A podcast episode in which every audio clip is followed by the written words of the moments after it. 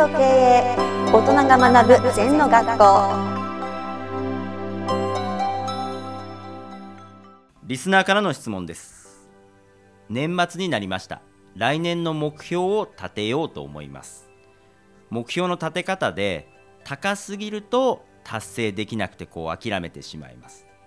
逆に低すぎると早めに達成してしまってまあこれでいいかなっていうマンネリ的なものになります。そのちょうどいい目標の立て方っていうのはどうしたらいいですかという質問です、うん、まあそれは頭で考えてんでやっぱり目標イコール志みたいなものはねはい。高きゃ高いほどいいですね。うん。ですぐ完璧にみんな目標達成したって組織はねはい。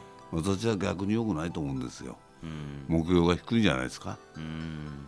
やっぱりあがいても届かないようなところで創意工夫してなぜね目標が高くないきゃいけないかというとね目標が低いとね発想が低くなっちゃう。視点観点側点が低くなっちゃはい、う、うん、やっぱりねなんていうかなアメリカに行こうと思う人と横浜に行こうと思う人ではうん。もう全然景色が違うんじゃないの？はい。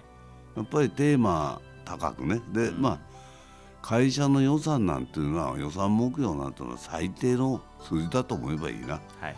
それをクリアしていくような気持ちでやんないと。うん。それに合わせちゃうとそれの8掛け7掛けになっちゃうとうん。達成できない。その3倍ぐらい言っとけばはい。とりあえずはそこはクリアできますよね、うん。半分でも150発いっちゃうかはい。らはい。先生は日本一になろうっていう目標を立てたと思うんですけども、はい。それで実際に達成しましたと。うん。何年で日本一になろうとか期間は決めたんですか？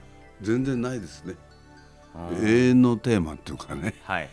まあ部分部分では例えば営業からコンサルタントになる時に日本一売ってなろうだからはい。やっぱり1年とか2年ぐらいじゃないですかその時は。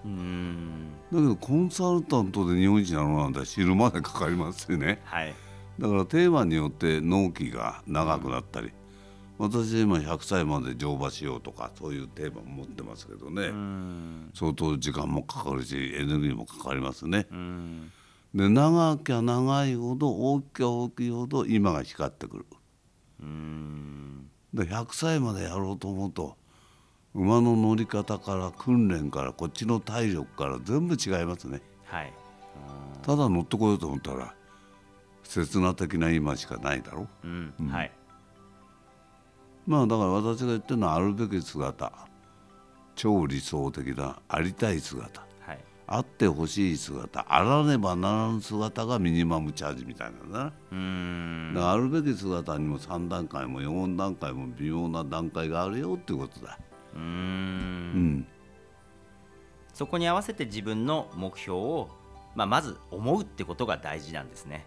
そうですあの目標がなかったら簡単に言うとねボーリングでピン立てないでやってると同じですからガーターなのかストライクなのか全然わかんないですから意味ないですねう。んはい、まず書けばいいってことですね。そうすると何でもいいからまず決めてみてそこを目指してやっていくっていうそうそうそうそう簡単なスタートでいいですか？100%未来を描こうと思うからダメなんだよ。はい。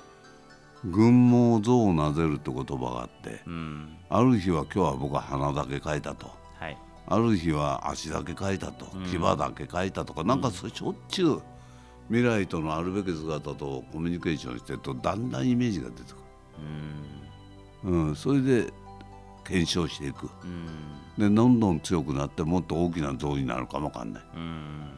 だからそれは行動しながらやることですからうん固定してるもんじゃないですよね。はい。禅の方で言うと無常って常に流れてる。うん。常に流れてるからこそ今ここをしっかり未来に向けて突っ込んどかなきゃダメだってことだ、うん。はい、先生は群毛象を撫でる。例えば象の耳を触った時に最初三角だと思いましたと。うん、でも実際にもう一回触ってみたら丸だったな。変わってもいいんですか？もちろん変わんなきゃダメですよ、ある時は尻尾を触ってみて大きさが全体が分かるとか、はい自分のあるべき姿の、うん。うん、もう毎日変化ですよ、まあ、目耳が目にはならないけど耳は耳だけど大きかったり小さかったり立ってたりっていうの変わっていいん。じゃないですか、うん。はいわかりました先生ありがとうございましたはいご苦労様この番組では皆様からのご感想やご質問をお待ちしています LINE でお友達になっていただきメッセージをお送りください。方法は LINE のお友達検索でアットマーク ZENTKA アットマーク ZENTO KEIEI と入力してください。お寄せいただいたご感想やご質問は番組の中で取り上げていきますのでメッセージをお待ちしております。